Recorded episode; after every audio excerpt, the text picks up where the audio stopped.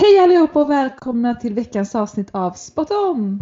I veckans avsnitt så blir det en del prat om ABBA, vi pratar vaccinmotstånd och den nya serien Normal People. Häng på!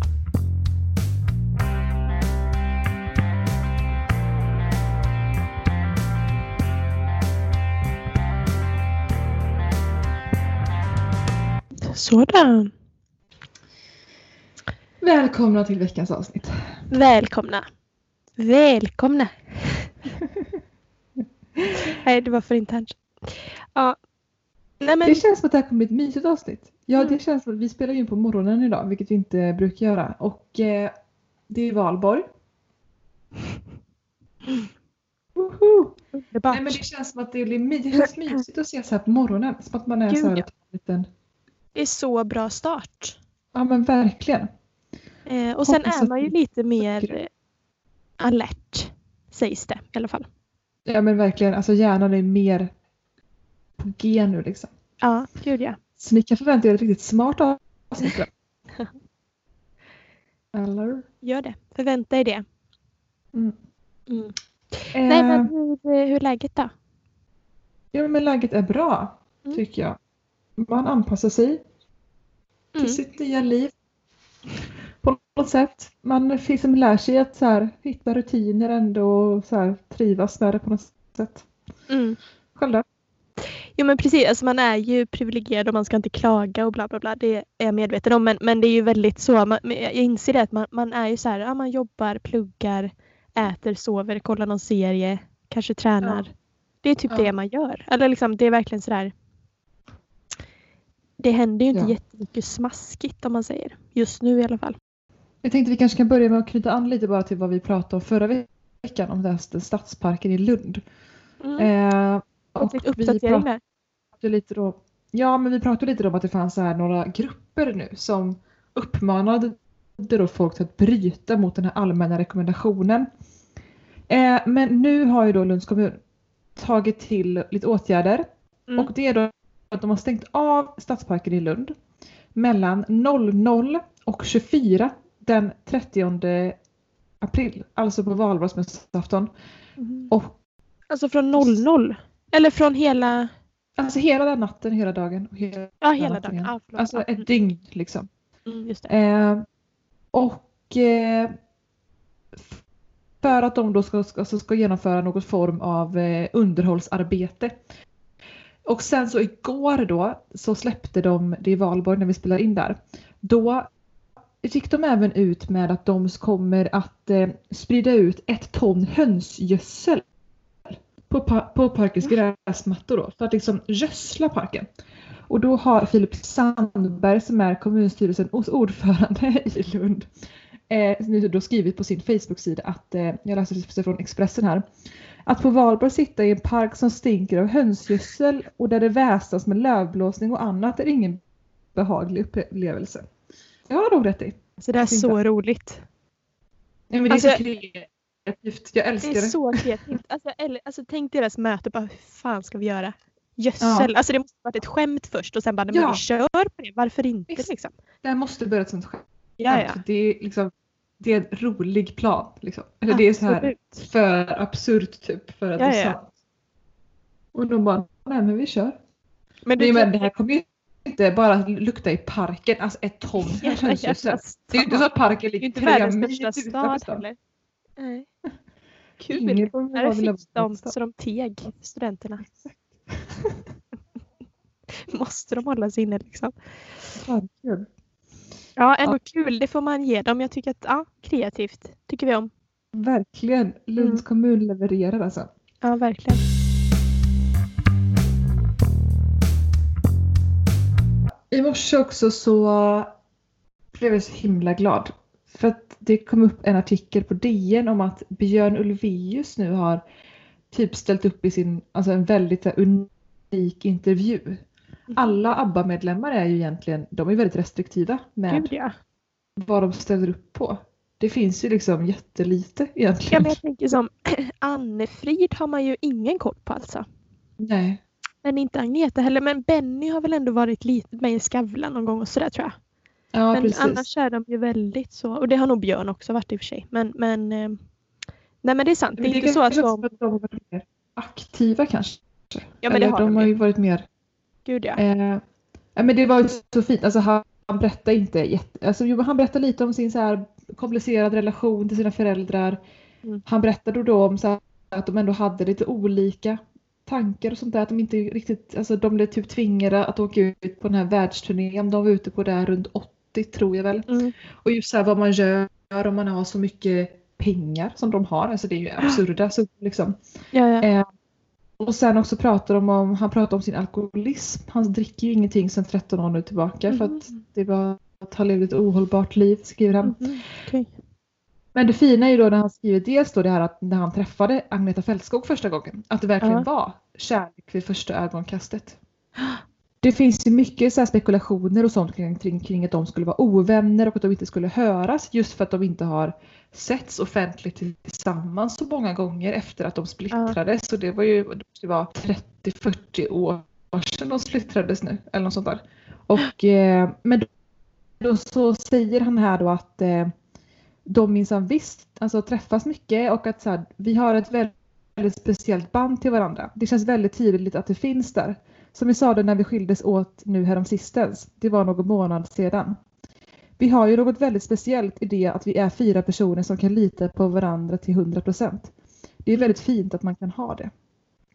Ja men och de måste ju ha ett väldigt, såklart, dels har de båda varit gift, eller de har ju haft en ändå relationen, alltså så och Ja, men precis. alltså det är klart att det men det är väl också väldigt tacksamt alltså, att sådana spekulationer blir på något sätt. men det är klart. Det Mm. är kul att skvallra om liksom vad som skulle kunna hända. Men jag fick också känslan nu när jag läste då den, här, den här artikeln om att han säger det, alltså, han minns typ inte när de vann med Waterloo. De, han, han minns typ inte hur det var att stå på scen på alla de här Mm. världsturnéerna han har varit ute på. Liksom. Ja. De starkaste minnena han har från ABBA-tiden är när de var i studion och skapade musik. Han har Mm. väldigt tydliga minnen därifrån. Mm. Bland annat då första gången Agneta Fältskog sjöng in eh, The Winner Takes It All. Vilket ju var ganska, alltså bara något år efter deras skilsmässa och han hade skrivit texten till den här låten och hon sjunger den första gången. Att det var ett otroligt starkt ögonblick för dem båda. Mm. Och, och att han också kanske beskriver det mycket som Abbas framgångsrecept. Att de, de, liksom, de valde ju att inte åka på någon USA-turné. För att de, dels ville de väl inte vara borta från sina barn så mycket. Men sen Mm. också det att de ville fokusera på just att vara i studion, att skriva musik och att skriva bra musik. Och det känns väl också som nyckeln till att ABBA håller än idag på något sätt. Gud. De kommer ju alltid hålla, känns det som. Nej men alltså det är ju bra musik. Alltså jag, tyck, Mm. alltså jag skulle kunna lyssna på ABBA, sätta på en ABBA-skiva. Ja, ja, liksom. ja. Gud ja. Nej men gud, eh, den, eh, det reportage måste jag läsa. ja jag, Mm. det var lite mysig så här, morgonläsning. Men det är också så här, dels har, det är väl liksom Benny mycket som har skrivit eh, musiken och sen har väl Björn skrivit texterna mycket. Det är väl också mycket deras upplägg liksom. Ja det får man känslan av. Men alltså jag tänker dels all ABBA-musik, men alltså de har ju gjort alltså, så mycket musikal, alltså så mycket bra Ja. musik de har skapat liksom. Alltså nu låter ju det här men, men det är faktiskt helt sjukt. Kristina från Duvemåla är ju liksom ja, men typ den bästa musiken jag vet. Nej men det är så Nej men det är så vackert. och det är liksom hela den historien, alltså allt är ju verkligen helt eh, så. Det är väldigt Ja. fascinerande och så, men, men just hur man kan skapa så mycket bra grejer, typ. Konstigt. Mm.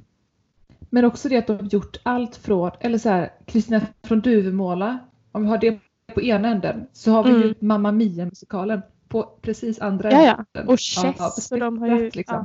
ja. Men det verkligen tre olika typer av musikaler som är så Mm. fantastiskt bra allihopa. Mm. Jag har ju sett dem alla liksom och de är verkligen helt fantastiska. Och kommer ju leva kvar länge. Och jag Gud, tänker också, det kanske, det här, alltså jag kanske låter som att jag är 75 år gammal nu. Men jag älskar också Benny Anderssons orkester. Ja. Jag tycker att de är... Sen Det- kan jag hålla med om att så här, du är min man, den här låten, Ja, som skön. överskattad. sjunger.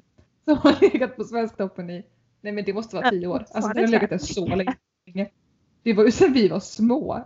Men ligger den fortfarande där menar du? Och- Nej men jag tror typ det. Det är ju helt sjukt. Så, Jag vet ja, Men det vet jag inte om den förtjänar men ja.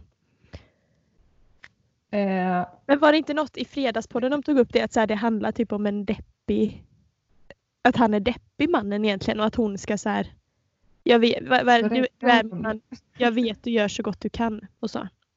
ja. Det är ja, här- det kanske inte är jätte up to date text liksom. Nej, det är det är inte så 2020 den texten.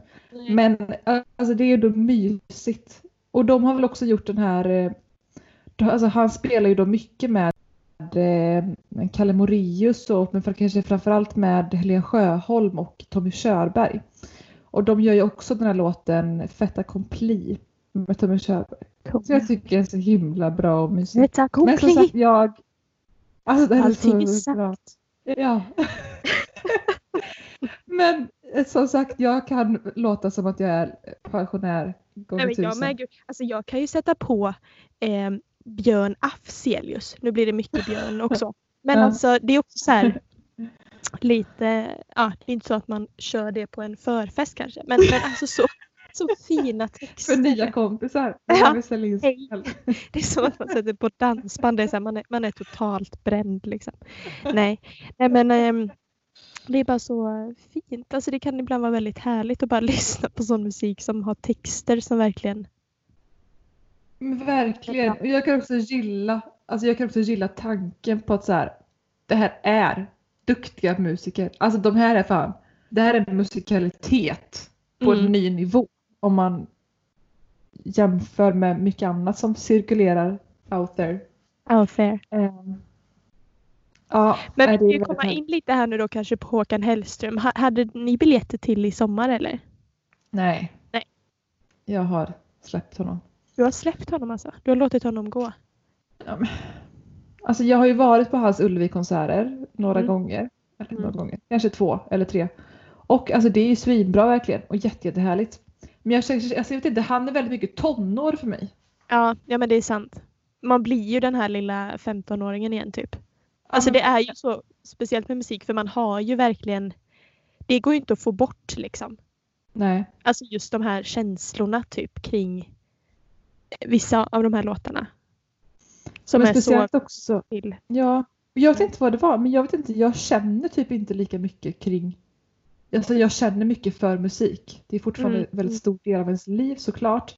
Men jag menar så här, när man var tonåring och Mm. var liksom 16 år och jättekär typ. Ja, Då, nej men då kände man så jävla mycket till musik. Gud, Eller det var så här, jag har så mycket låtar som jag typ, alltså vissa kan jag knappt lyssna på.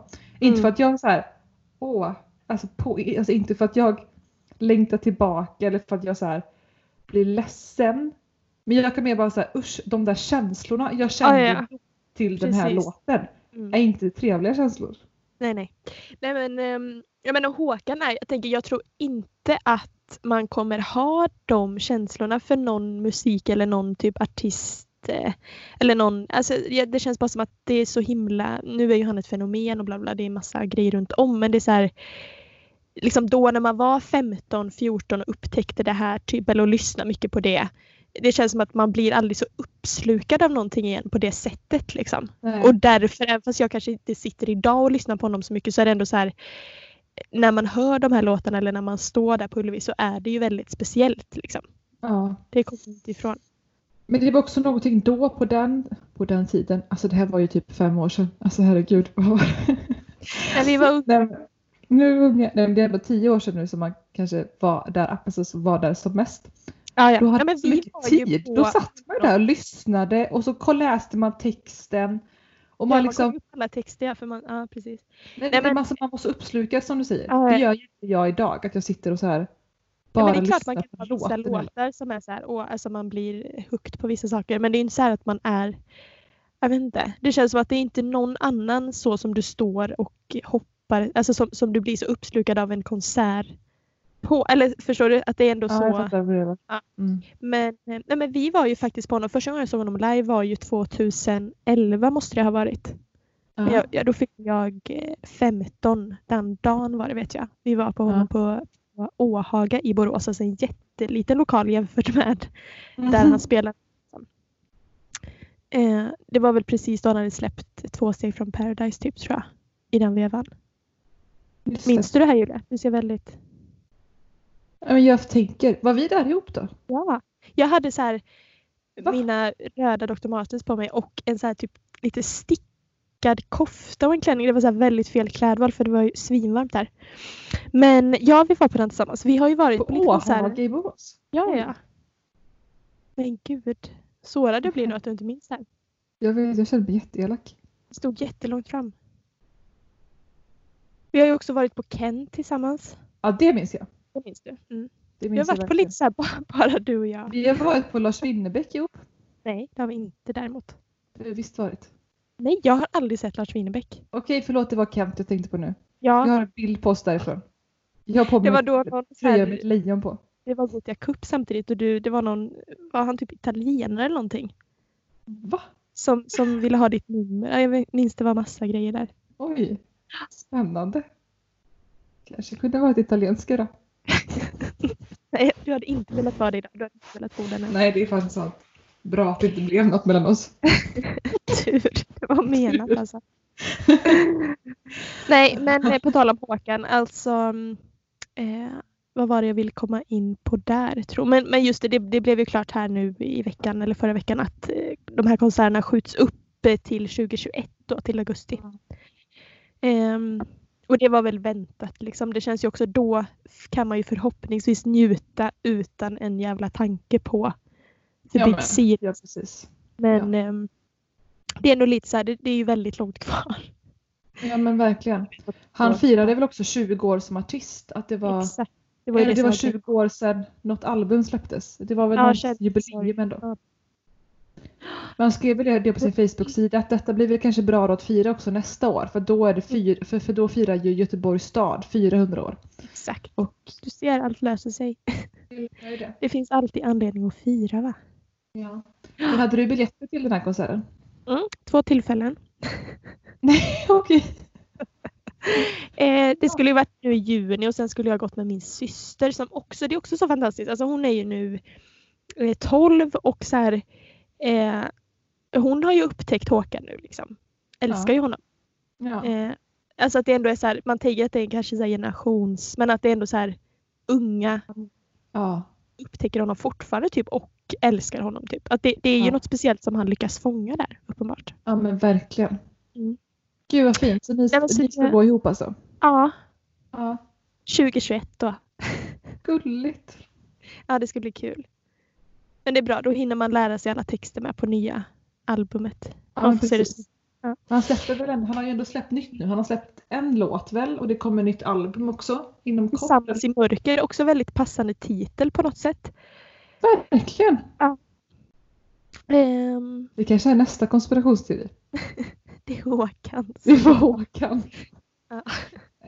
Ja, för er som inte har hängt med på detta så jag be- bedriver något projekt i att liksom komma på eh, de mest spektakulära konspirationsteorierna. Ja.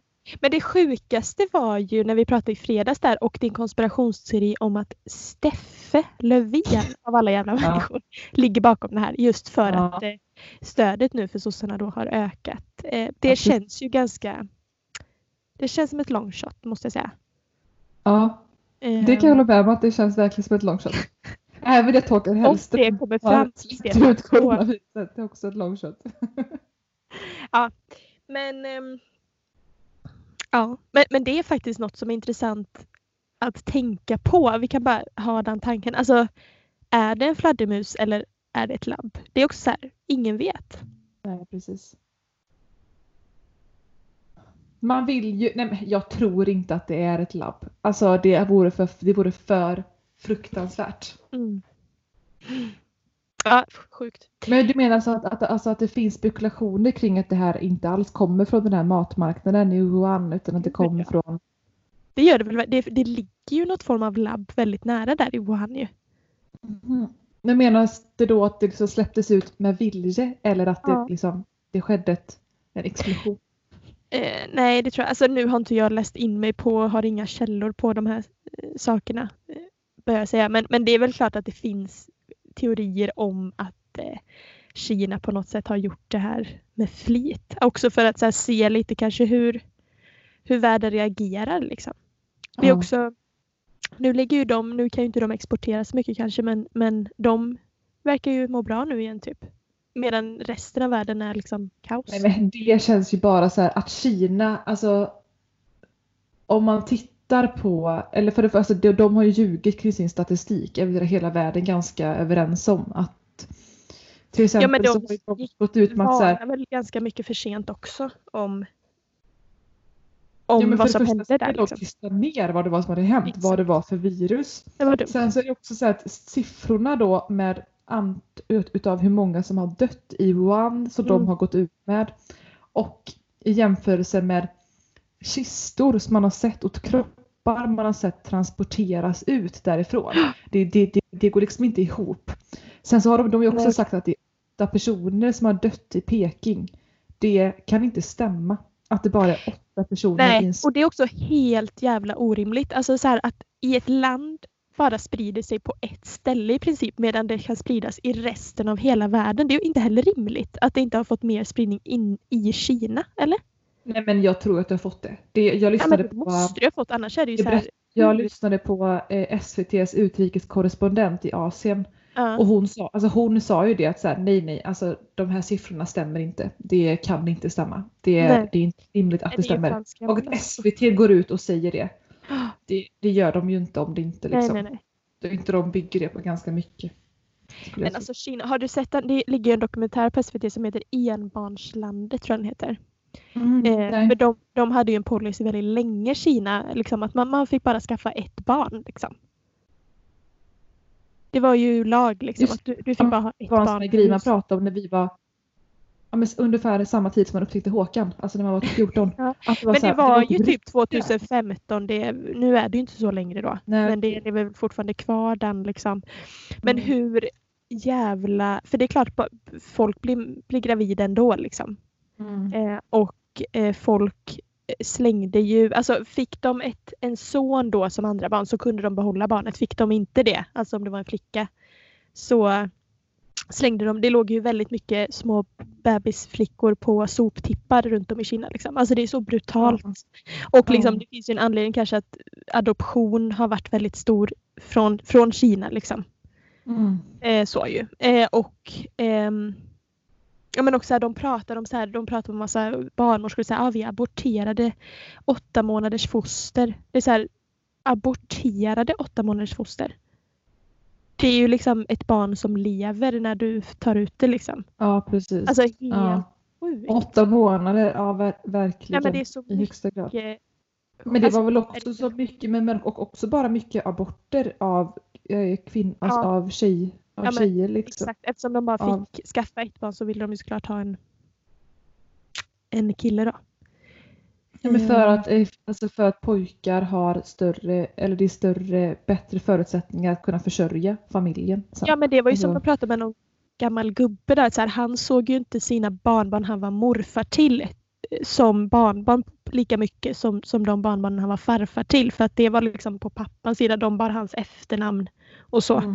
Medan mm. hans dotters barn var liksom en annans familjs barn. Ja. Alltså det, det är ju extrema sådana eh, strukturer som ligger kvar. Så att eh, ja, om ja, man vill se det... bli lite skrämd, det kanske man inte är så sugen på just nu men det är ett väldigt märkligt land på många sätt.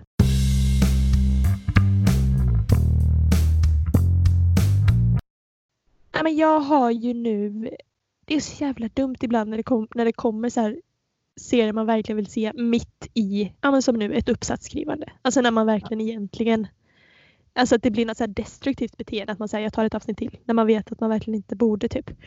Eh, ja, men där har jag varit lite nu. Eh, så att min strategi var att bara se alla avsnitt som låg ute direkt så att, så att man liksom har det över.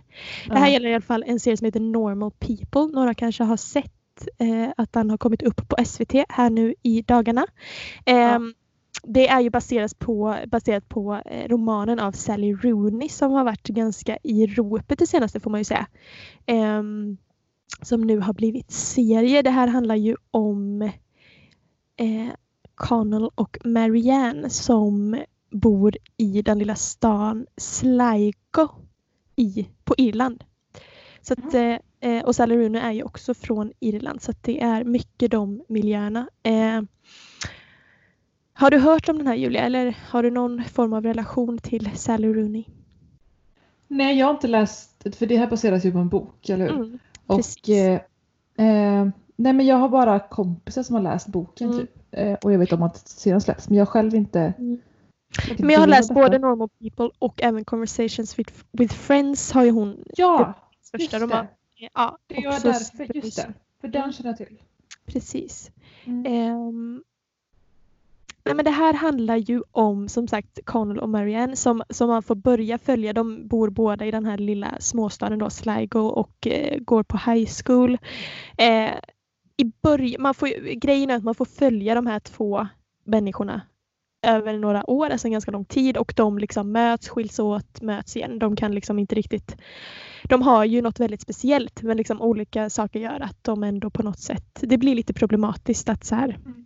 bara vara ihop typ utan, utan det Mm. kommer alltid upp saker som gör att de skiljs åt. Eh, men ja. Så i början så när de bor i den här lilla småstaden, eh, går på high school så är ju eh, Marianne då den här smarta tjejen som, som är liksom inte har några vänner egentligen. Hon eh, liksom bor i ett fint hus, är väldigt privilegierad så men är ändå lite utstött kan man väl säga, lite speciell. Eh, ja, är liksom inte med i gänget liksom.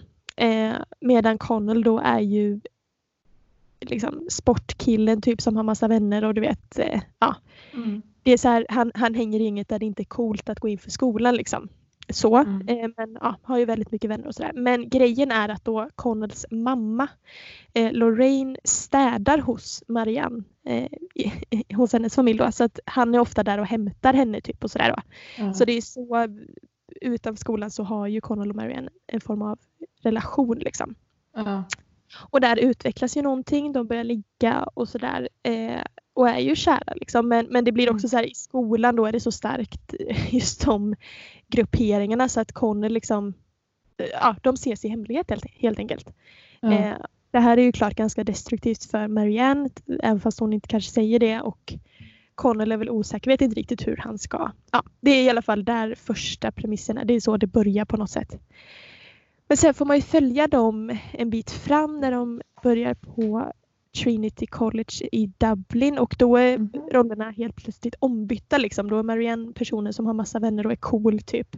Ja. Och Connell kommer dit och är ganska, ja, hittar inte riktigt sin plats liksom. Mm. Eh, men då börjar de ses igen och så, ja. Men så, man får följa dem lite i olika skeden av livet liksom. Eh, men, ja, men en väldigt fin, nu är det sex avsnitt som ligger ute, det kommer komma sex till eh, på tisdag. Ja. Eh, så 12 spännande. avsnitt.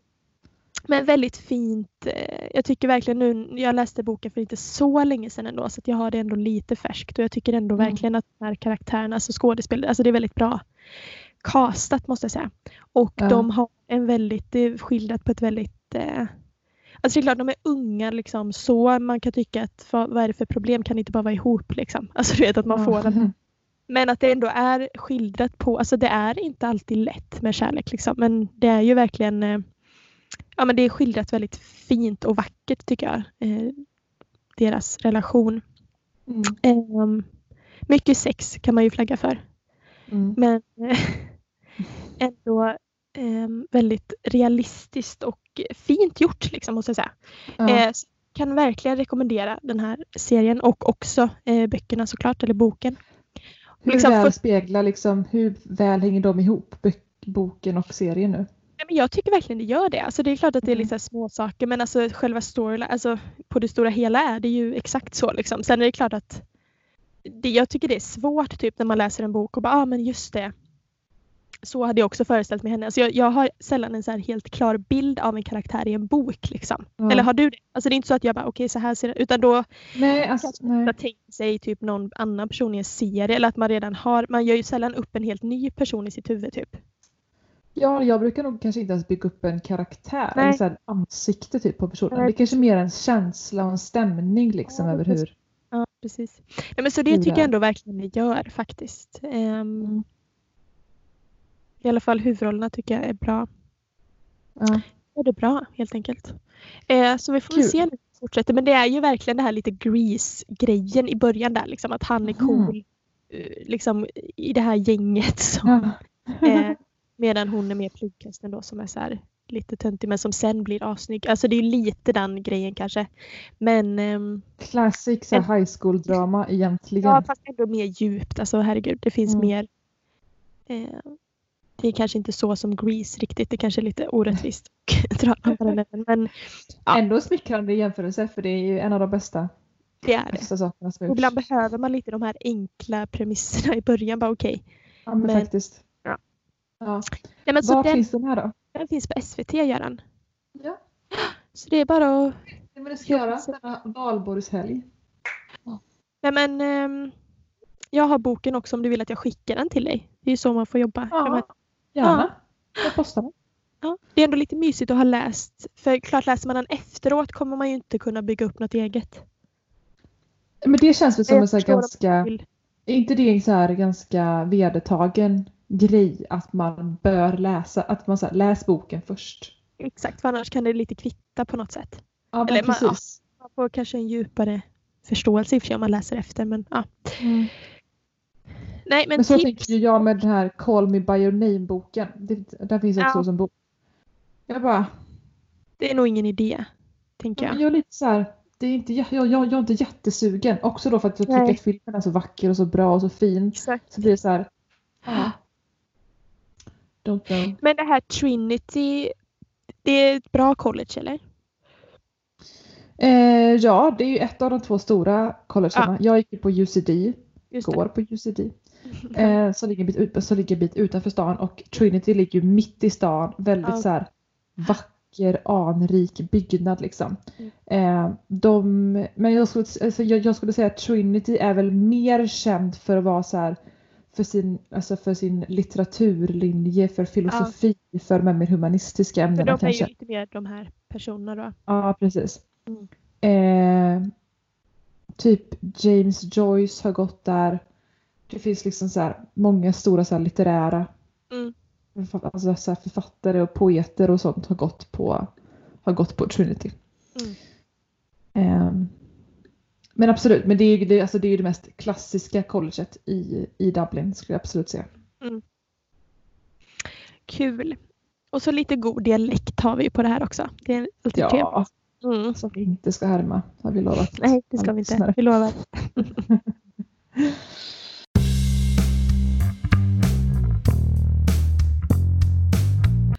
Nu sen jag kom hem från Dublin så har jag varit helt besatt kan man säga av eh, Utrikesbyrån.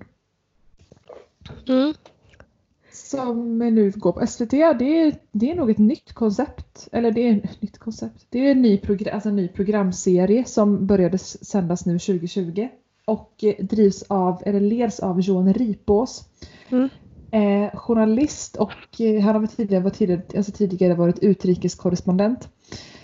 Det skulle jag, jag- så jag skulle beskriva det här programmet som eh, ger lite så här podcastformat. Johan Ripås sitter då med två eller tre gäster varje vecka.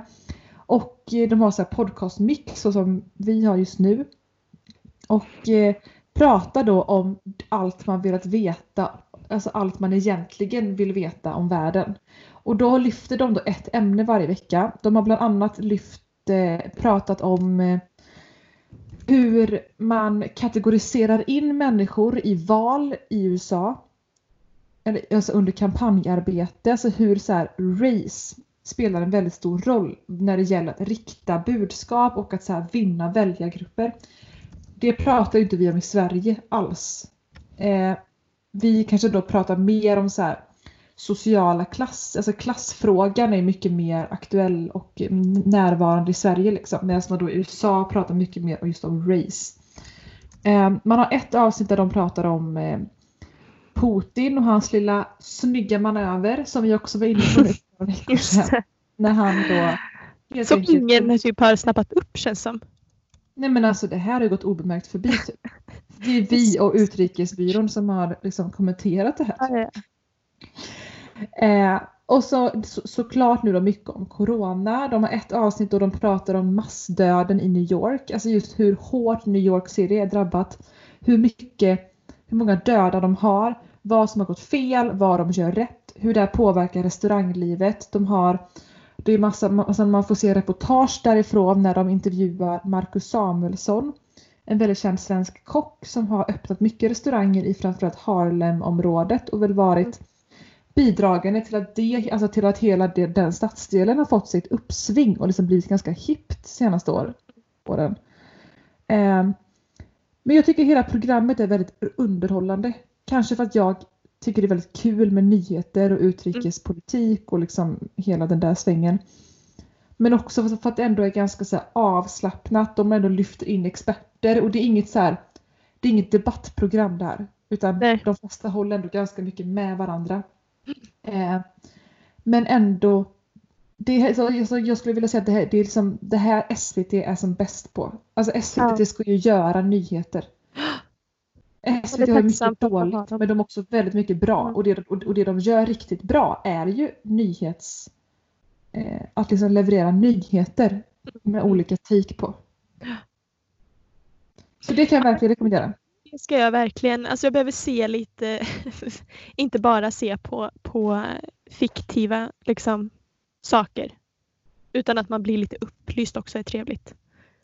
Ibland. Ja men det är faktiskt lite kul. Mm. Jag har ju nästan bara kollat på sånt nu senaste tiden. För att jag, jag, inte, jag har inte riktigt orkat kolla på så mycket fiktivt. Utan nästan bara sett dokumentärer och... Jag har ju mer gått in på det här då. Att fly verkligheten. Ja.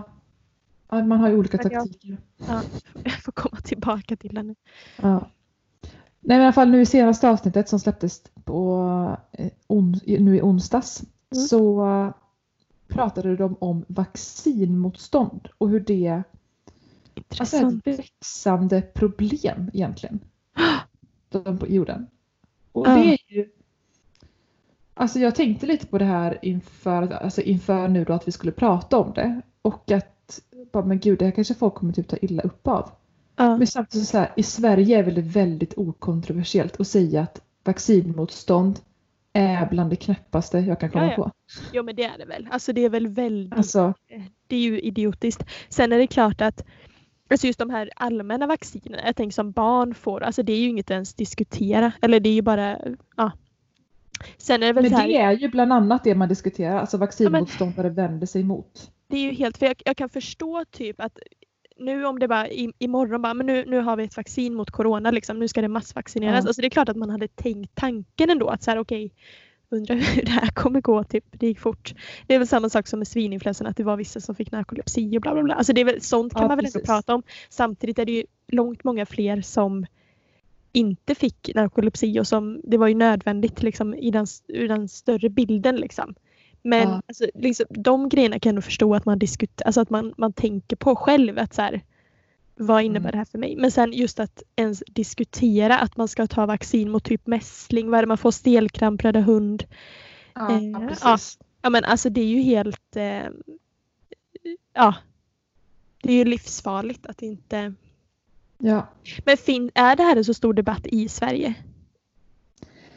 Alltså det är nog en växande debatt i ja. Sverige. Alltså, att, alltså så här, att vaccinmotståndarna får mer och mer utrymme och det har väl också att göra med så här, sociala medier, att det är mycket ja. lättare att få ut sitt budskap. Det är enklare idag att hitta likasinnade. Mm. För att man behöver inte bo i grann, alltså grannbyarna. Liksom. Det, alltså man kan bo på varsitt, olika länder, olika delar av Men det världen. Känns som att den här situationen vi är i nu borde ju inte vara liksom gynnande för vaccinmotståndare. Liksom. Det är ju så här, ja, så här går det när det inte finns vaccin. Eller jag tänker det är väldigt tydligt. Eh, eller? Ja.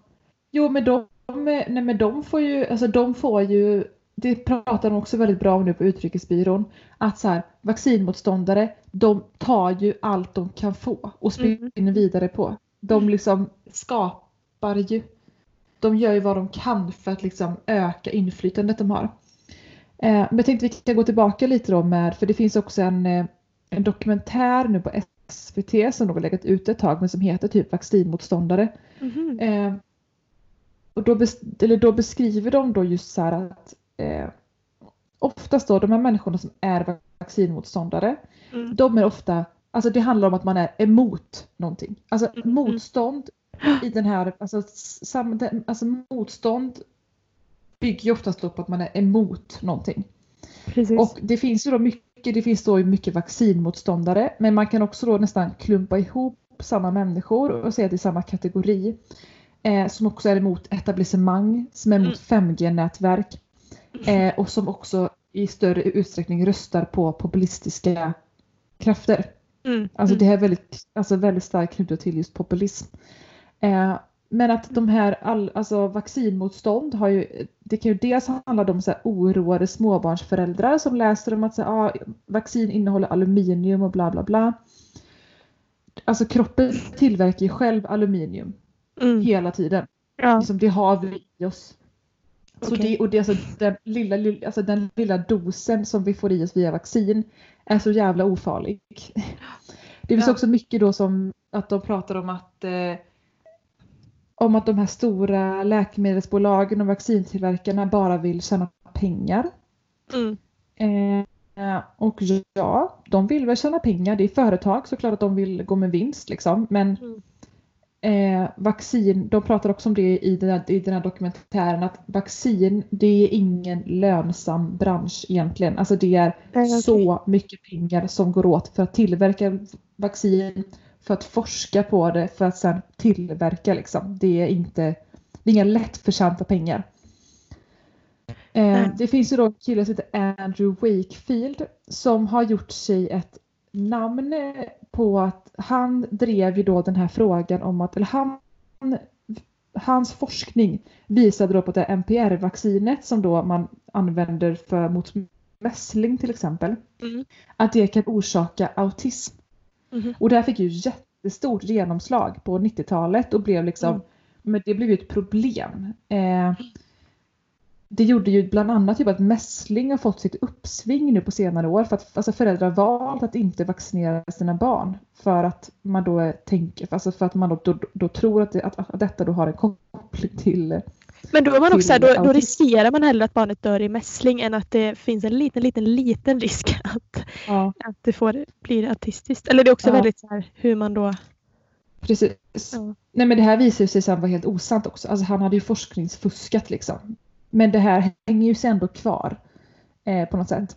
Det finns också mycket då konspirationsteorier om att det är Bill Gates som eh, liksom ligger bakom det här och att han vill bara tjäna pengar och han har ju också varit orsak till corona. Alltså det går så mycket så här. Allt är Bill Gates. Eh, Robert Kennedy Jr, alltså eh, heter han? John F Kennedys eh, brorson är ju Mm. också väldigt stor vaccinmotståndare och väldigt, alltså, så här, så här, vaccinskeptiker. Sådana personer får ju också då väldigt stor genomslag för att de har en plattform, de är kända personer, liksom, många lyssnar till dem. Eh, men jag tycker bara att det är så sjuk, jag tycker det är så märklig grej verkligen. Och det är ju farligt Det för är jorden. riktigt farligt. Gud ja. Alltså vaccin bygger ju på att många vaccineras. Alltså för att man då, då ska skydda de som inte kan vaccineras. Mm. Det handlar ju om, alltså mässling var ju nästan utrotat. Eller Ja, hur? Och det var ju inte alls länge sedan ju som, som det gick runt. Var det inte det? Alltså det var, Precis. Ja. för Och det är ju alltså, liksom det är extremt smittsamt. Alltså nu om man jämför med eh, ja, men med corona och sådär. Nu är det väl Ja. oklart kanske hur smittsamt det är men att, så här, att det är ju eh, sprider sig extremt snabbt. Eller det är ju jätteobagligt om det skulle få, Ja precis. få Och det liksom. är ju farligt liksom. Ja men verkligen. Eh, men de sa också väldigt bra i den här vaccinmotståndardokumentären att alltså vissa människor tror ju också att jorden är platt. Mm. Alltså det är så svårt att argumentera mot det människor är det. Alltså som det uppenbarligen inte. tror, alltså vi lever inte på samma planet. Eller alltså Nej. vi har så olika men bild av hur världen ser ut. Vi har så mycket bevis på att titta här, jorden är rund. Om man Ja. fortsätter insistera på att nej, men den är platt. Alltså det finns ju Ja. inget argument som, som Nej. sänker det. Alltså det är ju helt omöjligt. Men vad ska man säga liksom? Men det, Nej, det det är också så att det Flat Earth Movement är också växande. Och man bara, ja, va? Men nej, nej det finns Nej men som du säger så här, det finns ingenting man kan säga. nej. Det är samma sak om man är så här, om man tycker väldigt olika politiskt liksom och Mm. befinner sig verkligen varsin sida av skalan. Det Ja. finns ju ingenting jag kan säga för att övertyga den andra om att om att så här, nej men det är som nu, jag ser du har en svart t-shirt på dig. Att jag skulle bara, nej, men den är röd. Du bara Ja. nej, den är svart. Det är så här, nej, den är röd tycker jag. Så det Ja. finns ju inget, vad ska man bara, vad, vad ska jag säga? det finns liksom inga, man får bara okej. Den är röd då. Som den här, men det kanske var lite det, alltså därför det, det blev så himla stora bråk om den här, minns du den här klänningen som cirkulerade? Men det var ju så märkligt eller? Det var ju synvilla. Eh, Ja. Vilken färg såg du den i? Eh, lila och eh, svart. Ja. Mm. Eller jag såg blåsvart men ja, Ja, lila blåsvart. blåsvart. Ja. Men vissa såg väl typ gulvit, alltså helt annat. Vit och guldig trodde många att den var. Men hur är det möjligt? Jag fattar inte Jag det. vet inte. Ja, men det, är- det, det är ju då synvilla, alltså det är någonting med våra ögon. Jag vet inte. Ja, men det var ju verkligen en sån där grej. Alltså jag var helt jag bara folk driver med mig för jag, Ja. jag ser ju att den är blåsvart. Exakt. Jätteskumt. Gud vad skönt att du också tyckte det. Ja. Jag tror faktiskt att den var blåsvart. Men det var ju också otroligt många människor som faktiskt såg det som vit och guldig. Alltså det är väldigt fascinerande. Och det kanske är, då är samma sak med liksom vaccin. Alltså det, det, spelar ingen roll vad man säger. Alltså folk ser på det så himla olika. Eh, men det är ju det är farligt. Och Ja, jag tänker precis. också det med corona. Alltså som du säger, man hoppas ju då att corona nu ska vara en väckarklocka för sådana här rörelser. Mm. Eh, till att så här, så här kan det gå om vi inte vaccinerar oss, om vi inte liksom använder Exakt. oss av kunskapen vi har. Det är också så här, ja men de får väl tro att jorden är platt då. Ja. Jävla galningar. Men det är också så här, ja men just det här Ja. är så här, nej, Ja, skärp er. ja, verkligen. Men Utrikesbyrån, jag ska verkligen ta och, och ta, ta mig igenom de här avsnitten, bli lite, få lite omvärldskoll igen. Gör Nej. detta. Släpps Ehm, varje onsdag på SVT. Gud vad härligt. Det är det kolla på. Det är mycket corona här men det är klart det, Ja, det är det. det är ju något som händer. Ja, precis.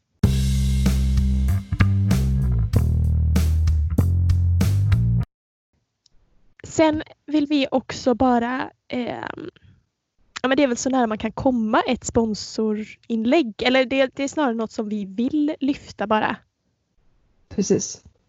Därmed är det ju inget sponsrat inlägg. Nej, men, men, men om man ska sätta in det i något fack Ja, precis. eh, så ja, får det ju falla där under liksom. Men det är också så här nu i de här tiderna så är ju träning viktigt liksom. Det låter tråkigt men så är det. Mm. Vi sitter mycket hemma. Det blir väldigt mycket småätande i alla fall för mig. Jag köpte två Ja. gott och blandat påsar när jag handlade sist. Nej. Alltså vem gör det? Nej, Vem, vem dumt. köper ens gott och blandat? Nej, alltså det känns verkligen Finlandsfärjegodis. Det stod så här två för 30 eller vad det var. Jag bara ja, ah, Du bara ja, men du vet så här. det ska unna sig. Eh, nej men och då kan man ju ibland behöva lite guidning kanske. Mm. I hur man ska komma igång. Precis. Eh, och då har ju vi en nära vän som är grym på det här. Med just träning och lägga upp program eh, och planer skräddarsytt. Precis. Ja. Eh, och eh, nej men vi skulle väl då, då bara vilja tipsa så att bor ni i Göteborgsområdet, alltså Göteborg med omnejd får vi då säga, Mm. eh, så kan, tycker vi att vi, vi tycker att ni ska vända er till Alsin Performance som då drivs av vår kära vän Alva Alsin. Som nu alldeles, alldeles nyligen har startat eget företag och nu ska satsa på satsa alltså helt enkelt på sin, på sin dröm om att jobba med träning och att bli Mm. och hon håller, på, och hon håller på också att utbilda sig till PT. Nej, men så gå in på eh, alvaalsin.com. Precis. Eh, och det är så himla kul tycker jag när ens vänner liksom satsar på det de vågar satsa på det de verkligen Mm. brinner för och eh, Verkligen. gör någonting av det. Och det vet ju vi att det här är ju, är ju verkligen hennes stora intresse. Liksom. Hon har ju, vi, vi, vi har ju tränat friidrott med henne i många, många år och vi vet ju hur duktig hon är och hur mycket hon brinner för det här. Eh, Verkligen. otroligt pedagogisk också. Mm, mm. Så det är kul Väldigt. tycker jag att hon vågar satsa på sin dröm. Det är inspirerande. Det är det. Verkligen. Så att eh, alvaalsin.com.